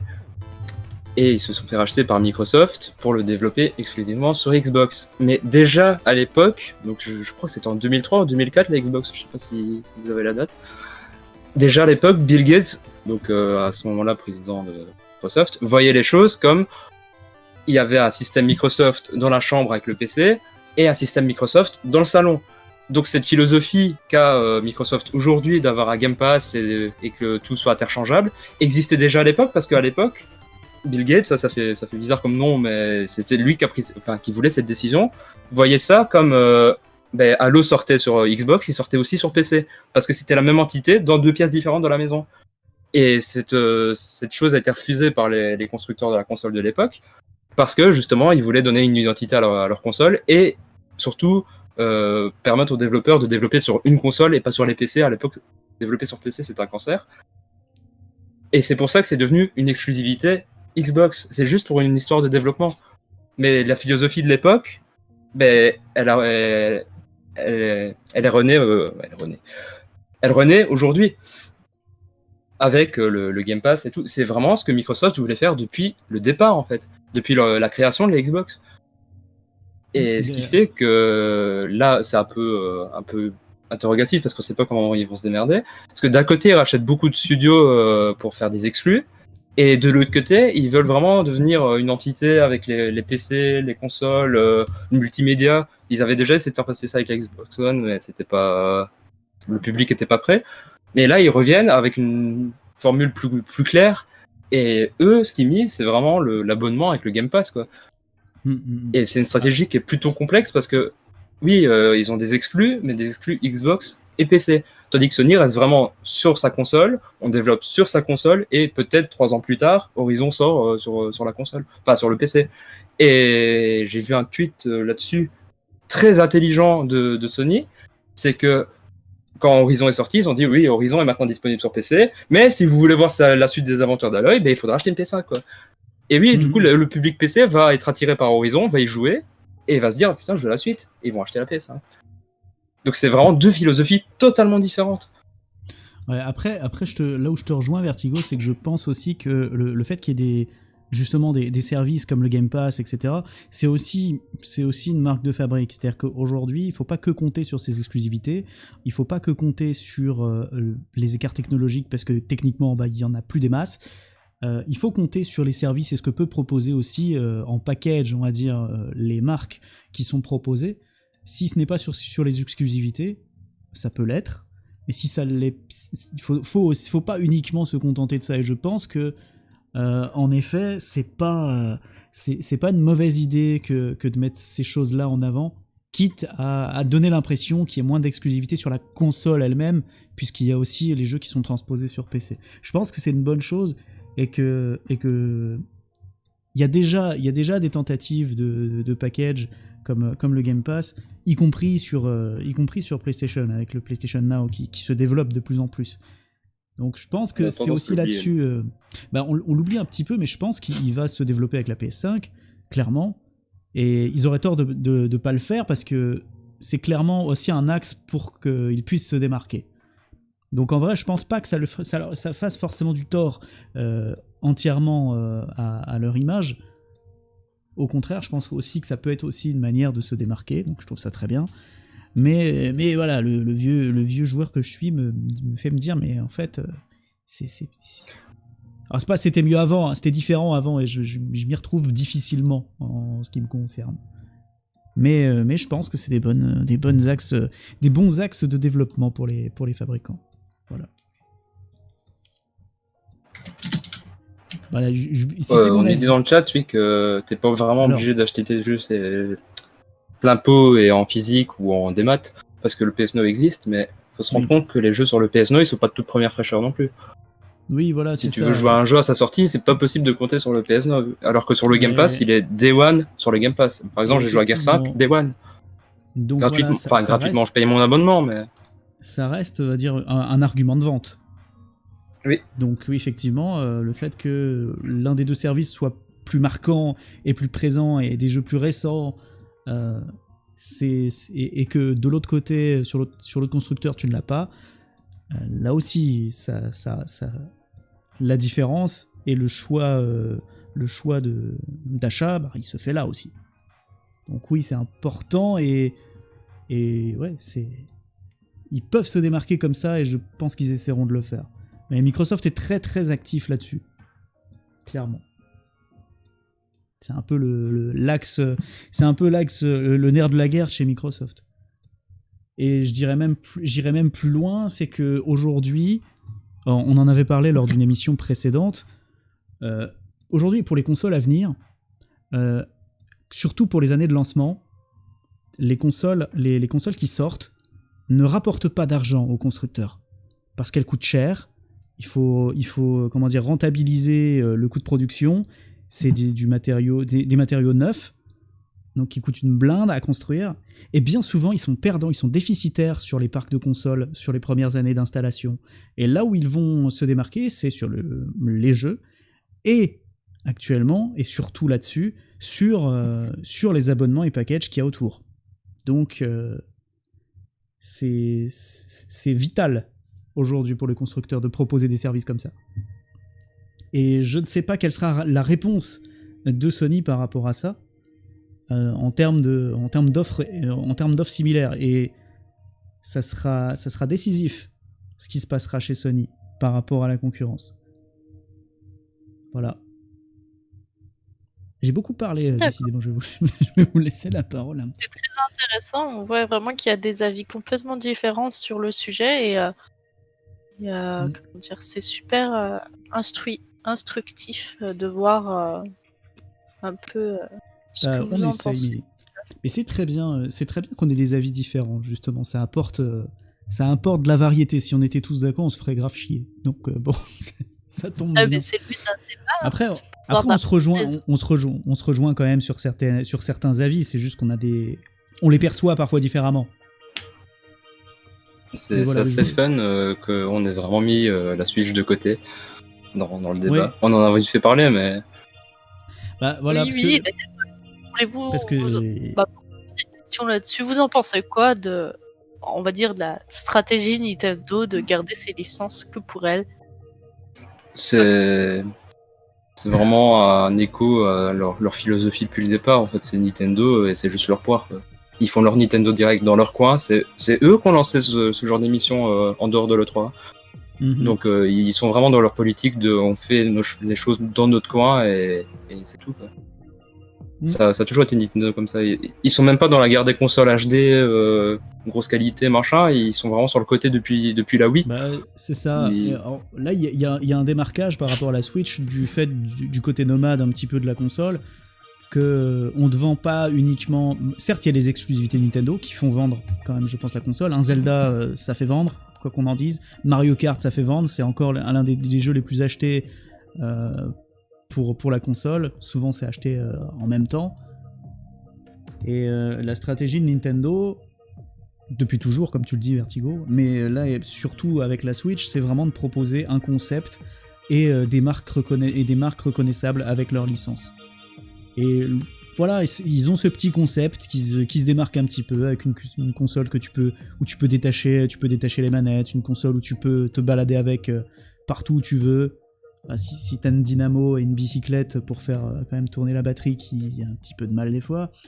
Mais, euh, mais en gros, voilà, c'est. Ils ont une approche différente. Ils se démarquent de cette façon-là.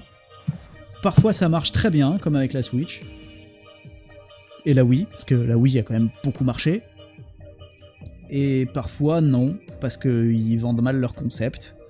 Et ça, c'était la Wii U. Voilà, voilà. Le problème de, de la Wii U, c'est qu'ils ils ne se sont pas ouverts aux autres licences. C'est pas forcément qu'il n'y avait que leur licence, enfin qu'ils ont gardé que leur licence, c'est le fait que Mm. vraiment ils ont pas voulu des autres. Euh, ce qu'ils ne font pas avec la Switch. Justement, ils ont Oui. appris de leurs erreurs. Oui, totalement. Et euh, après, je pense aussi ce qui a fait énormément de tort, mais je pense qu'après on va, on va s'arrêter parce que si on parle de la Wii U, on n'a pas fini. hein. Mais euh, ce, qui a, ce qui a fait énormément de tort à la Wii U, c'est que la communication a été extrêmement mauvaise. En fait, même les joueurs n'ont pas compris de quel, quel produit il s'agissait. Euh, et J'ai toujours pas compris. hein. Ouais, non, mais d'ailleurs, euh, bah, eux, ils ont compris, ils ont compris leur erreur.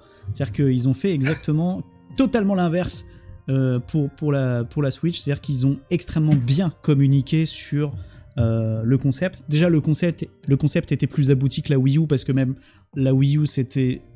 euh, elle avait le cul entre deux chaises, cette console. C'est un prototype de la Switch, et, mais en même temps, c'est, ça quand même... euh, Ça traîne le boulet de la Wii. Donc... euh, voilà, c'est c'est ça qui a fait que.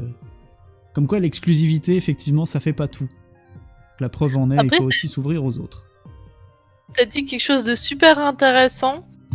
C'est que j'ai vraiment l'impression que la Wii U, et après on arrête sur cette console, Oui. mais on pourrait tellement faire une émission spéciale Wii U. Mais comment dire? C'est que c'est, on dirait en tout cas un prototype de Switch. Oui, C'est tout à fait ça. En fait, ils n'avaient pas ça. les technologies encore euh, abouties pour la, pour la Switch, mais l'idée était là et ils ont, j'ai l'impression qu'ils ont essayé de, de tâter le terrain pour voir si ça pourrait se vendre, ce qui pourrait plaire un peu à la clientèle, un peu les, les retours en quelque sorte qui en, en ressortaient, ce que, ce que les gens voulaient vraiment avec ce type de console. Et je pense qu'ils ont construit un peu leur projet euh, autour de la Switch avec ce qu'ils ont eu comme retour.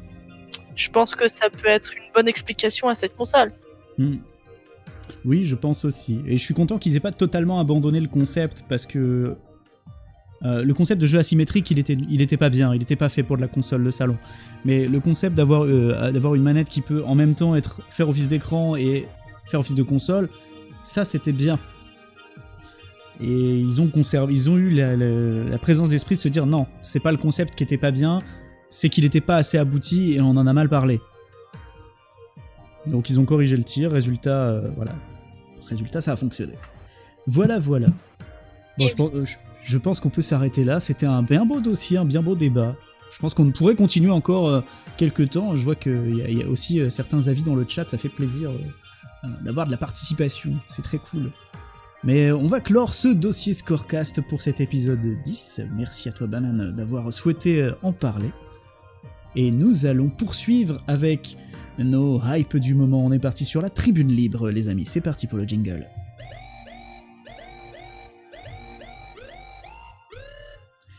Et voilà pour la tribune libre. On va parler de séries, de cinéma et de, et de ce qui nous a fait envie ces derniers temps.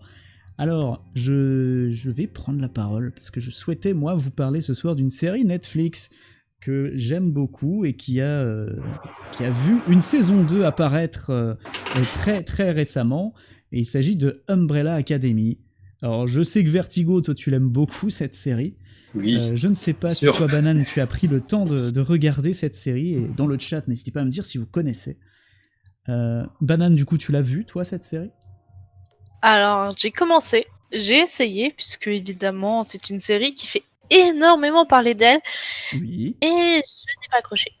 Je n'y arrive pas, j'ai essayé de comprendre les avis, de, de m'intéresser un petit peu plus. Euh, je n'arrive pas du tout à, à me plonger dedans, à, à apprécier les personnages, même si je leur octroie un charisme plutôt, euh, plutôt bien poussé, surtout numéro 5, Hmm. qui m'aurait donné envie quand j'ai commencé la série, mais réellement. Mais non, les, euh, les autres ne me donnent pas envie, l'histoire ne me donne pas forcément envie non plus, mais elle reste très intrigante. Et j'avoue que ça me frustre de pas réussir à accrocher.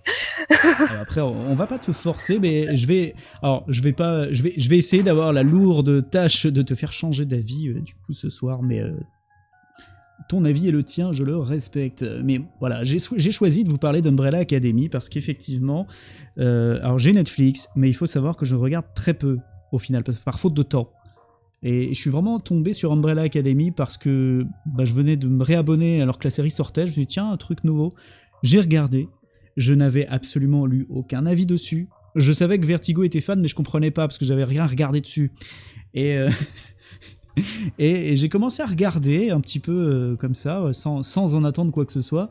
Et puis, euh, et puis j'ai accroché plutôt vite, effectivement. Euh, pour vous expliquer ce que c'est Umbrella Academy, même si je vois que dans le chat certains connaissent déjà, c'est une série adaptée d'une série de comics du même nom et qui, parle de super-héros. Et alors, vous allez me dire encore du super-héros, il y en a partout. Euh, stop, il y en a marre. Oui, mais. Alors, moi qui m'attendais à rien, je pensais pas forcément tomber sur quelque chose sur des super-héros. Effectivement, c'est assez atypique parce que c'est, ça parle de, super, de super-héros de manière un peu, euh, un peu différente. Et j'ai beaucoup aimé euh, déjà ce traitement-là. Et je trouve aussi qu'en termes visuels, qu'en termes de mise en scène et de narration, il y a des choses plutôt intéressantes. Et notamment sur les intros d'Umbrella Academy. Euh, mais j'en reparlerai un petit peu après et je pense que Vertigo, tu me rejoindras sur ce sujet parce que tu, connais mieux ce genre de choses que moi. Mais en gros, euh, voilà, c'est ça. tu connais très bien les parapluies, c'est ton domaine. Bon, plus, sérieusement, euh, plus sérieusement, Umbrella Academy, ça, ça, parle d'une.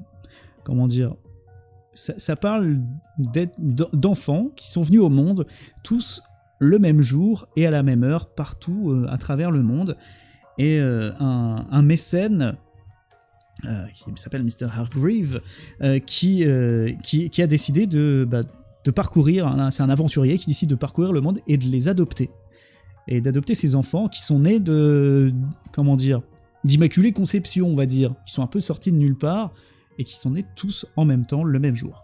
Donc il va en, il va en adopter un certain nombre, et 7, euh, pour être, être, précis, il va les numéroter.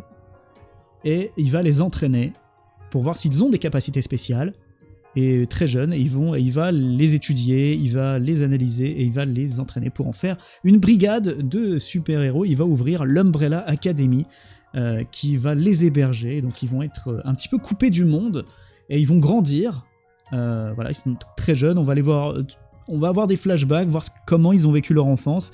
Et euh, moi j'aime beaucoup parce que, comment dire, il y a un traitement du super-héros très très personnel. Parce qu'on les voit grandir, on les voit euh, évoluer et, voir ce qu'ils sont devenus. Et je trouve qu'il y a un traitement psychologique des personnages que j'aime beaucoup.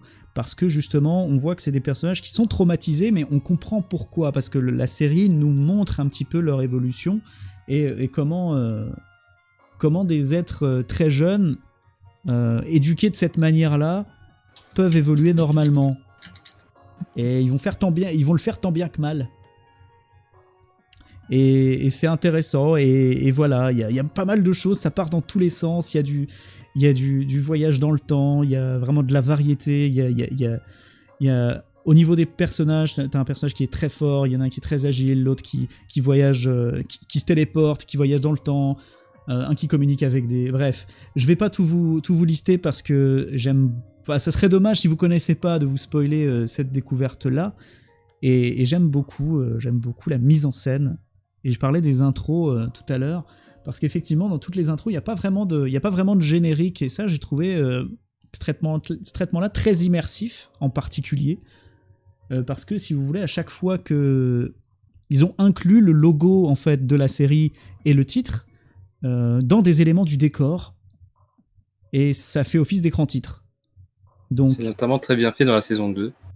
Alors, c'est déjà très bien fait dans la saison 1. La saison 2, j'ai commencé, mais j'ai regardé que, que 3 épisodes pour l'instant, donc ne spoilez pas. Alors, tu as vu le meilleur. Euh, tu as déjà vu le, meilleur euh, parapluie, disons.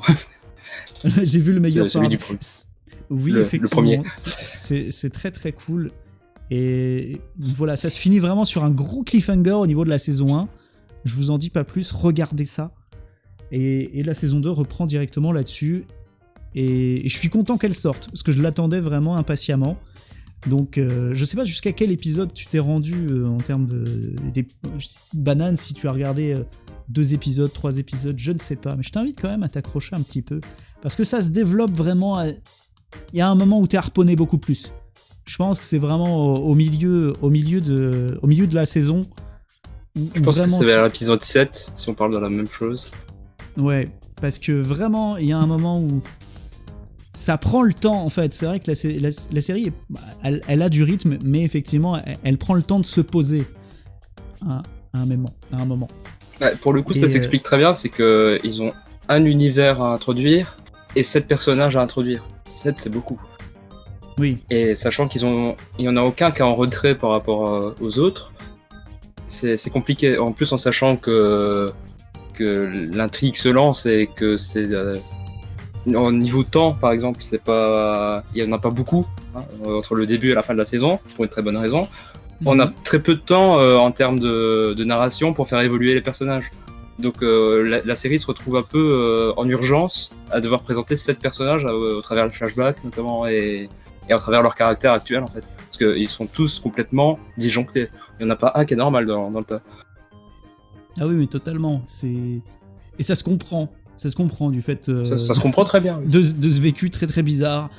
Et, et voilà, ça change un petit peu.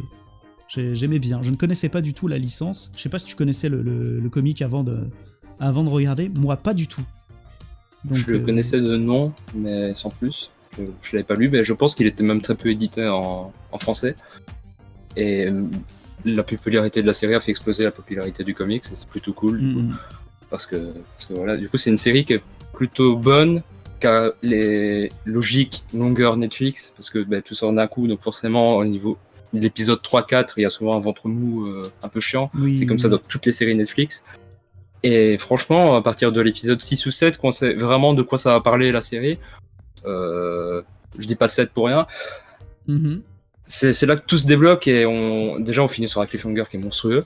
Ah oui, non, Et surtout, ce que le, le, tour de force de la série, c'est que je crois que c'est deux ans après, je sais plus si, si c'était il y a un an la, la, saison 1 ou pas, mais deux ans après, an. ils arrivent à revenir avec un épisode 1 qui te fait déjà, il y a un petit récapitulatif au début, qui arrive à te remettre dans le bas tout de suite avec une scène d'intro qui est incroyable mmh. et qui, en plus d'être incroyable au niveau de la réalisation, euh, de, la, de, la, colorimétrie et tout, euh, la mise en scène, quoi, est aussi incroyable en termes de on pose nos enjeux.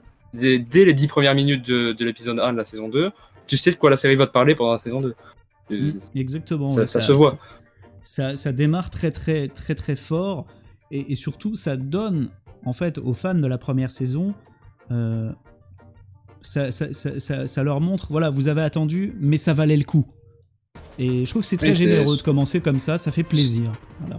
Souvent dans les séries, quand il y a un énorme cliffhanger à la fin d'une saison, l'épisode 1 il est un peu décevant parce que il repart doucement comme un épisode 1 mm -hmm. justement. Oui. Parce qu'il faut savoir, c'est qu'une série qui est diffusée euh, toutes les semaines a son propre petit rythme à elle. En fait, euh, l'épisode 1 c'est vraiment pour poser les, les, enjeux. Souvent un pilote par exemple, il y aura tout ce qu'il y a dans la série dans le pilote. Euh, on peut penser à Breaking Bad qui le fait très bien.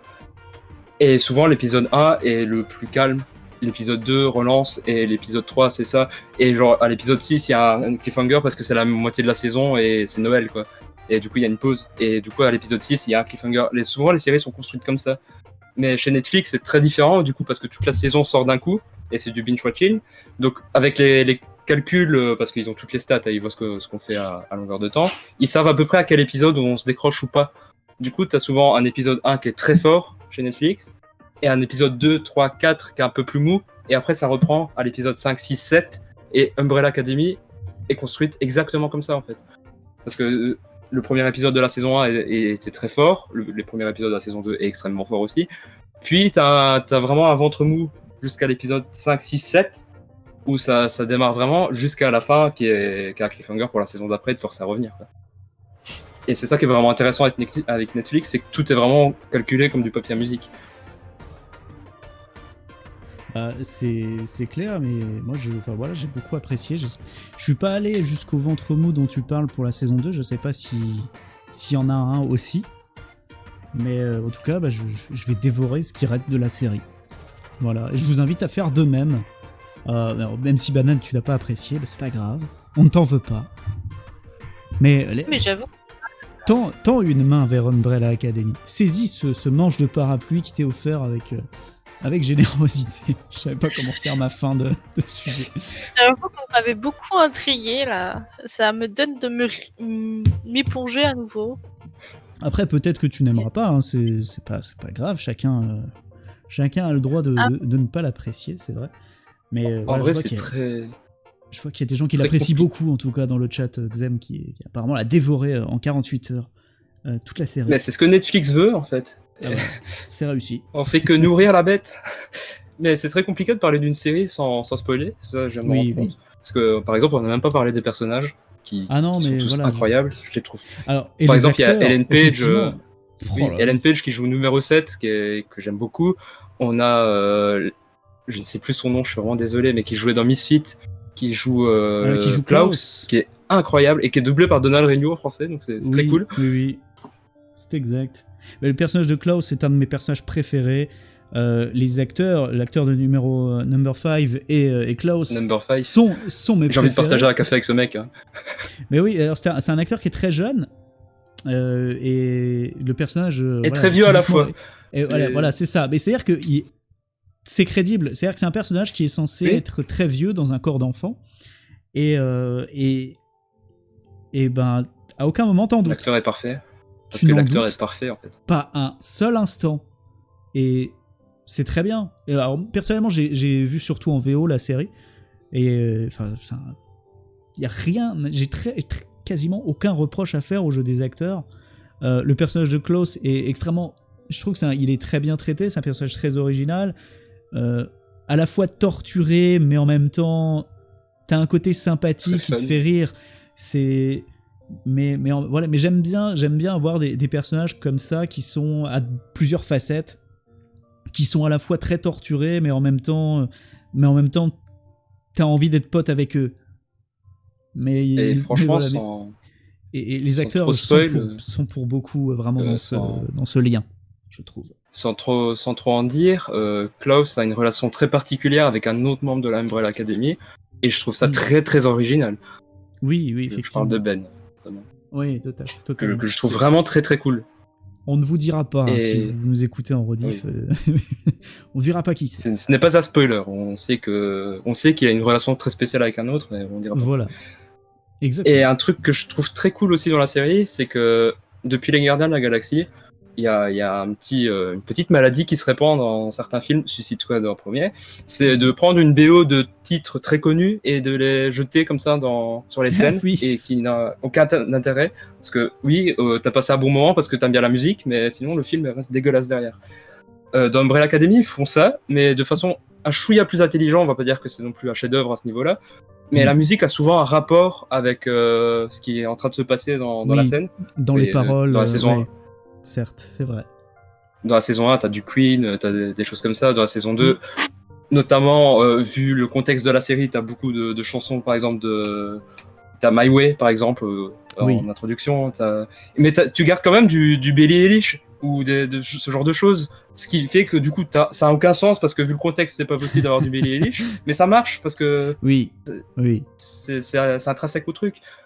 Euh, je pense notamment, il y a, des, des musiques, tu t'attendais absolument pas à les entendre dans un truc comme Umbrella Academy. C'est impossible que tu t'y attendes. Je, je t'y ai pas encore, donc je vais pas dire c'est quoi, mais si tu restes un peu sur le cul, c'est très drôle parce que ça vient par exemple de Klaus, tu vois, et tu te dis, il est tellement Ouais. taré que c'est possible. ça correspond euh, ouais ça co- il y a toujours un lien avec soit les personnages soit euh, soit ce qui se passe à l'écran si je, je, je suis ce que tu dis effectivement ça se vérifie pas mal dans la saison 1 bah écoute je, je, regarderai avec attention notamment, il y a notamment Mad About You que, que j'aime beaucoup comme chanson dans la saison 1 et c'est un moment qui est, qui est vraiment incroyable, justement grâce à sa musique. Parce que bah, les paroles de la chanson reflètent vraiment ce qui se passe dans la scène et c'est un truc qui est plutôt dramatique. Et je trouve que c'est la, la meilleure scène de toute la saison, la saison 1, parce que le, choix de musique était parfait pour ce moment-là. Donc c'est vraiment un truc important, c'est vraiment choisir la bonne musique pour le bon moment. Hmm.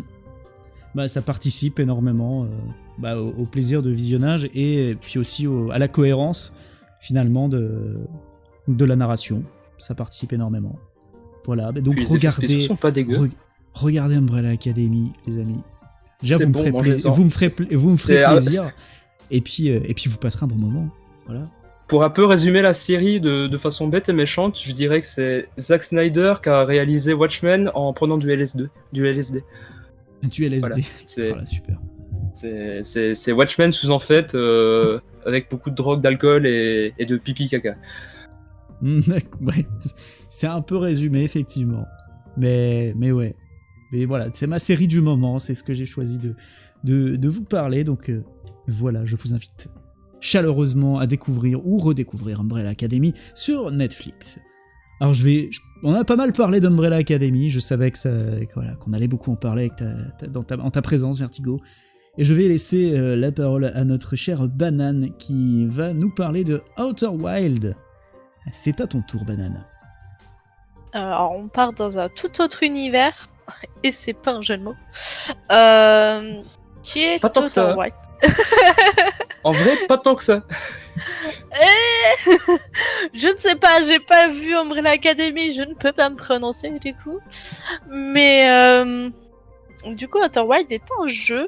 Si vous n'avez pas entendu parler encore, je euh, ne sais pas du tout de quoi il s'agit. Alors du coup, le, le célèbre Zerator y a joué il y a, petit- il y a peu, sous pression, mais il y a joué. Hum, Mais j'avais découvert ce jeu il y a quelques mois avec Ponce qui avait fait un Ponce, un autre streamer du coup, euh, qui euh, en avait fait un let's play euh, tous les jeudis. Et je, me, suis complètement tombée amoureuse de ce jeu. Et euh, pour vous pitcher un petit peu, vous êtes euh, un extraterrestre, vous êtes sur une planète et vous faites face à un type qui mange tranquillement ses chamallows au feu de bois. Et vous devez euh, prendre un vaisseau pour... Enfin, vous êtes une sorte d'explorateur de l'espace. Reprendre votre fusée pour partir. Et... Voilà. Enfin, c'est tout ce, qu'on, ce que vous savez dès le début. Et vous devez comprendre ce qui se passe, l'histoire, par vos propres moyens, en explorant les planètes autour de vous, etc. Et c'est un jeu avec énormément de suspense, qui est très narratif. Et vous devez vraiment comprendre pourquoi certains phénomènes, euh, comment dire, se mettent en place dans le jeu. Sans vous spoiler, je vais pas vous en dire plus. Mais il se passe certaines choses et vous devez comprendre pourquoi ces choses se passent. Et c'est un jeu qui mène à beaucoup de réflexions, qui, euh, qui utilise en même temps votre cerveau et en même temps votre, un peu votre imagination, qui, euh, qui est assez chill, puisque vous vous baladez dans l'espace, vous avez votre vaisseau, vous avez plusieurs planètes. Et c'est un peu comment dire, pas du puzzle game, mais vu que vous devez réfléchir pour comprendre certaines choses, si vous ne prenez pas de votre propre patience ou de votre propre réflexion, vous vous retrouvez assez vite bloqué. Et euh, il faut savoir que ce jeu a plusieurs fins possibles, dont un egg. Un easter egg. Et euh, du coup, ça, ça fait en sorte que vous pouvez y rejouer plusieurs fois, plusieurs heures, et euh, ça lui donne vraiment une durée de vie assez intéressante. Voilà, voilà. Je savais même pas qu'il y avait plusieurs fins. Et oui, il y a plusieurs Enfin, fins. plusieurs fins, bon. Je pense Fin, peut... fin façon de parler, enfin fin, parce qu'il n'y a pas réellement de fin, mais plusieurs. Mais euh, je pense qu'on peut aborder la mécanique principale du jeu. C'est pas... c'est vraiment le... Dans le trailer, c'est c'est montré, c'est vraiment la base du jeu, donc je pense qu'on peut en parler. Alors, pour en parler vite fait, du coup, je ne savais pas, j'avais pas vu le trailer du jeu, je, je suis tout à fait désolée. Il me semble, là, je suis pas sûr. mais- Après, ça me Bon, semble fondamental. Je un mini spoil comme ça, ça vous donne envie de vous y lancer. Euh, après un certain laps de temps, vous mourrez et vous recommencez où vous êtes. Et vous devez comprendre pourquoi. Hmm. Voilà, tout simplement. Toi, toi, Pargo, qui aime beaucoup Majora's Mask, je pense que ce jeu devrait te plaire. Euh, ouais, effectivement. Bah, moi, c'est c'est vraiment le genre de petit concept qui m'intrigue beaucoup. Et euh, moi, souvent, ça me vend le jeu. hein. Juste euh, Voilà. un petit concept comme ça, ça me, vend le, ça me vend le délire hein, tout de suite. Et, Et du coup, pour reparler de concept, etc., c'est que le gameplay sort vraiment, euh, sort vraiment de ce qu'on peut voir dans un petit jeu indépendant comme ça. C'est, il y a vraiment des mécaniques qui se mettent en place dans le jeu qui sont super bien pensées, qui, euh, qui sont vraiment intrigantes. Et pour les personnes qui s'intéressent un peu à l'espace, à l'univers et un peu à, à tout ce qui est, euh, ce qui gravite autour, c'est vraiment super, super intéressant. Euh, je peux pas en dire plus, il faut vraiment se lancer dans le jeu. Et vraiment, l'un de, de ses points forts, je trouve, c'est son sound design. Il est incroyable. Il est beau. Il est très minimaliste. Mais il est juste ce qu'il faut pour vous mettre dans l'ambiance, pour vraiment vous, vous détendre et vous laisser la place à réfléchir. Et, euh, et vraiment, je trouve que c'est très joli. Ouais, c'est c'est vraiment euh, quelque chose à faire, je, je pense. Donc voilà. Après, D'accord. apparemment, Vertigo, tu y as joué. Du coup, j'aurais aimé avoir ton avis. Alors oui. euh, D'abord, un, petit avertissement. Si vous vous êtes ce genre de personne qui a envie de se mettre dans son lit en PLS devant l'immensité de l'espace et à quel point on n'est rien, devant l'immensité du temps et l'infinité de d'espace qui nous sépare les uns des autres, ne jouez pas ce jeu parce que c'est terrifiant. Ça peut, ça peut vraiment devenir terrifiant, notamment euh, à certains moments du jeu. C'est ultra flippant, je trouve, de, se retrouver face à quelque chose qui nous dépasse. Pas, pas vraiment un truc immense ou quoi, mais qu- quelque chose qui nous dépasse en tant qu'être humain parce que on vit 100 ans et face à l'univers, c'est rien. Et c'est un jeu qui, qui te prend et qui te met face à ça, qui te dit, ben mais voilà. Et tout le, le jeu tourne autour de ça parce que ben, il n'y a pas un moment où tu n'es pas stressé par le temps. Parce que euh, tout le temps de ton temps de jeu, ben, tu es chronométré. Et si tu n'arrives pas à arriver à un tel point à ce moment-là, ben, tu recommences à zéro. Ouais, d'accord. Ouais, je comprends mieux le, le lien que tu avais fait avec Majora. euh, Du coup, ouais, Et c'est Majora, mais plus plus plus parce que les boucles sont plus petites et plus impactantes du coup. Et sur à à chaque euh, session de, je crois que c'est 20 minutes de jeu, un truc comme ça, mais tu vas devoir- vraiment devoir calculer le, ce que tu veux faire, comment tu veux le faire et essayer d'aller le plus loin possible dans ce que tu, tu essayes de faire, tout en sachant que ben, tu mourras quoi. Et C'est tu ça. recommenceras. Ryan retry et. En Et je quelque trouve- sorte. Et ce que je trouve vraiment intéressant, c'est que le propos du jeu, du coup, euh, l'infinité, euh, le temps, l'espace et tout ça, s'intègre euh, dans, dans la mécanique principale du gameplay parce que ben, ces boucles de temps ben, te font toujours regarder ta montre. Le temps, il défile, il t'attend pas. Et c'est, je trouve ça vraiment intéressant quand le gameplay est un propos de plus pour euh, étayer le, ce que le développeur a voulu dire. Je pense qu'ils sont pas beaucoup en plus les développeurs. Oui, c'est euh, vraiment un jeu qui est, je- qui est incroyable à ce niveau-là. Alors, pour moi qui, qui, qui est fasciné par, euh, par, par les, les- les- tout ce qui est narration et histoire sur des boucles temporelles, qui, de, tu Il le sais. Vertigo, euh, ouais, tu, ça tu, tu connais, j'écris beaucoup sur ce genre de sujet. Euh, je, voilà, adieu. je vais regarder, je vais le regarder de très près. Effectivement, ça me, ouais, je regarderai. Ça m'intéresse beaucoup. Putain, Vous m'avez vendu le truc il- en deux secondes. Très, très, très intéressant. Et il est disponible sur toutes les plateformes actuellement, sauf sur la Switch, je crois.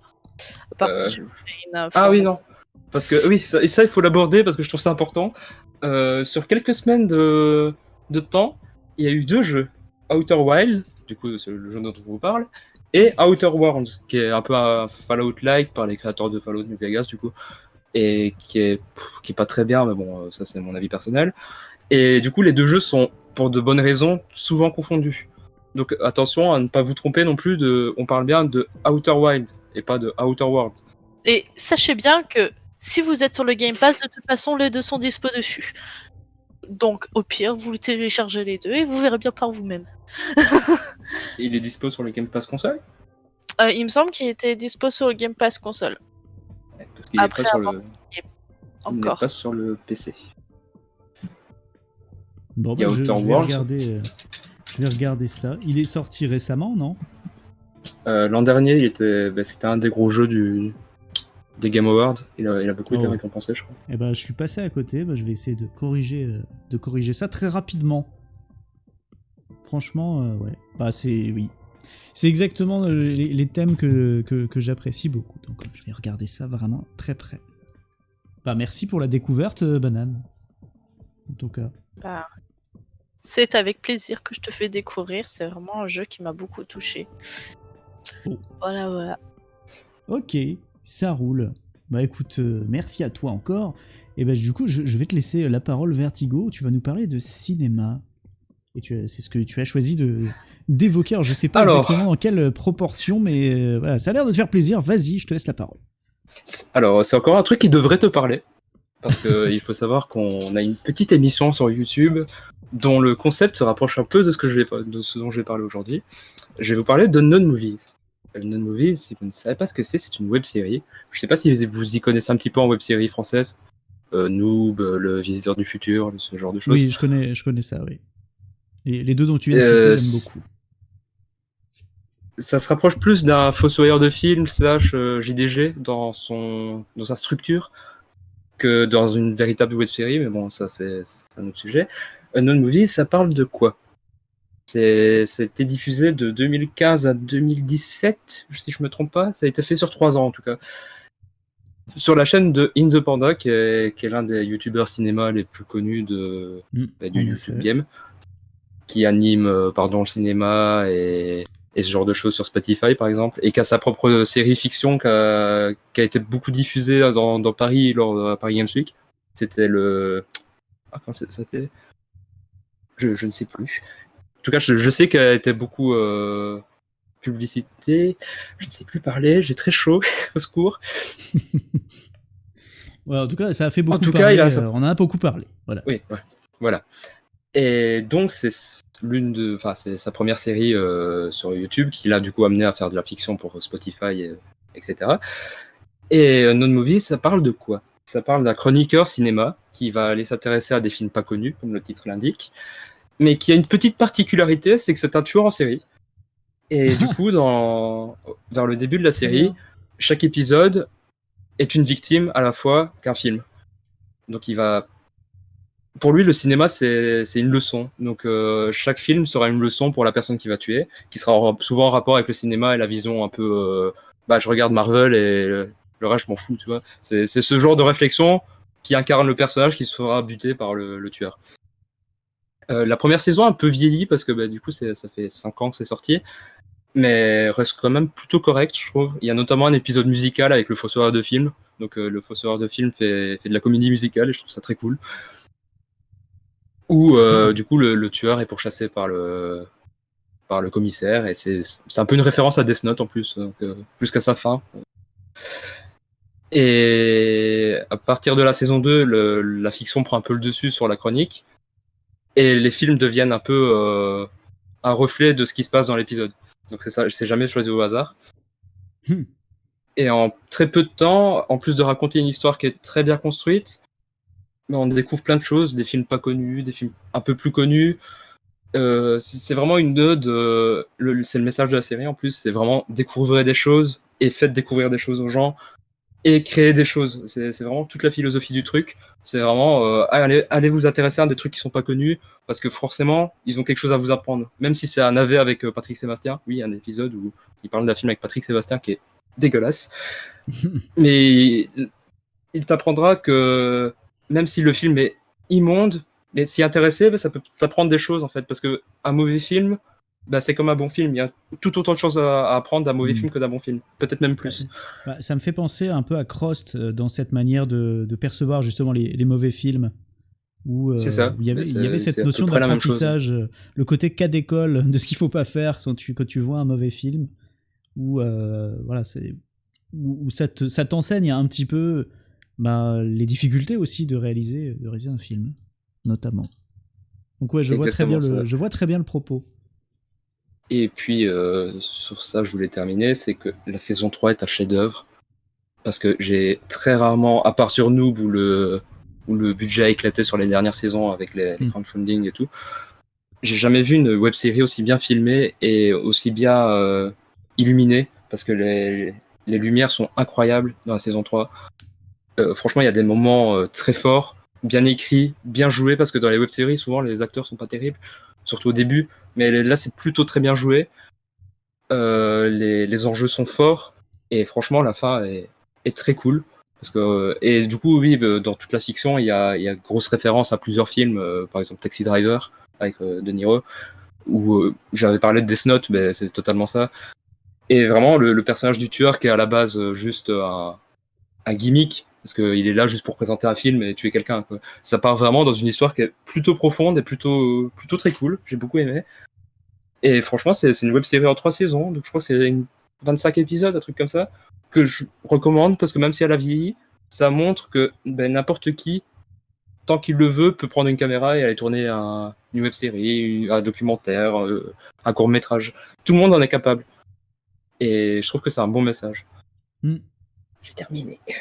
D'accord. Bon, bah très bien. Ça a l'air, euh, ça a l'air vachement inspirant tout ça. Et effectivement, ça me rappelle vaguement un petit concept. Ah, très, vaguement. Très, très légèrement. je, mais, euh, mais, je te la conseille notamment à toi. Bah écoute, je regarderai, ne serait-ce que pour m'inspirer et prendre un peu exemple. Euh, parce qu'effectivement, je pense que c'est, je pense que c'est bien, comme c'est, très bien comme message de, de montrer que effectivement, bah, si tu as envie de créer quelque chose, tu peux, tu peux, voilà, comme tu dis, prendre une caméra et, et décider, te lancer. Euh, par contre, je pense que à l'écriture, ils ont dû grave en chier parce que écrire, écrire des, chroniques et en même temps mêler de la fiction et en même temps faire que les deux se répondent. Alors, croyez-moi sur parole, hein, c'est c'est scandaleusement difficile. Mais, mais le résultat en général, il est très bon. Et quand alors, je ne connaissais pas Unknown Movies, mais euh, j'ai vu le résultat sur des, séries comme Cross ou Chroma. Euh, et effectivement, euh, voilà, c'est exactement ce que, ce que j'apprécie. Donc, bah, merci pour la découverte c'est bien, C'est bien plus effacé dans, dans Cross et Chroma. oui, oui, légèrement. Parce que là, la fiction est très très importante. D'accord. Ouais, je vois. Bon, bah écoute, je, regarderai par curiosité, effectivement. Je suis un peu. ma curiosité un petit peu piquée. Merci. Et pour spoiler un chouïa, parce que je ah. trouve ça aussi incroyable que, que ultra drôle. Si vous voulez voir y penser en réalisateur de films porno, c'est vraiment l'endroit où aller. Voilà, je ne dirai pas plus, mais c'est vraiment le, truc le plus drôle que j'ai jamais vu. Bah, je, pense bah ouais. je pense que c'est peut-être l'argument qui m'a vraiment vendu tout le truc. en tout cas, mais ouais, c'est intriguant. C'est un truc. C'est un truc Oui, ah bah là, effectivement. Effectivement. Bon, bah, merci beaucoup Vertigo, et c'est sur cette belle note euh, poétique que s'achève notre Scorecast épisode 10. Nous étions le 12 août 2020. Et eh bien, voilà, c'est une émission qui a duré environ deux heures. Je vous remercie infiniment, les amis, d'avoir été présents. Merci Banane, merci Vertigo. Et merci à vous, chers amis. Euh, ben, je vous en prie, et merci euh, à nos amis dans le chat qui nous ont écoutés et regardés en direct sur Twitch. On va se quitter euh, là-dessus, on va se mettre un petit générique de fin. Moi je vais vous dire euh, déjà merci une nouvelle fois euh, et à bientôt pour un prochain épisode du Scorecast. Des bisous bananes, des bisous vertigo. Ciao bye bye tout le monde. Ciao.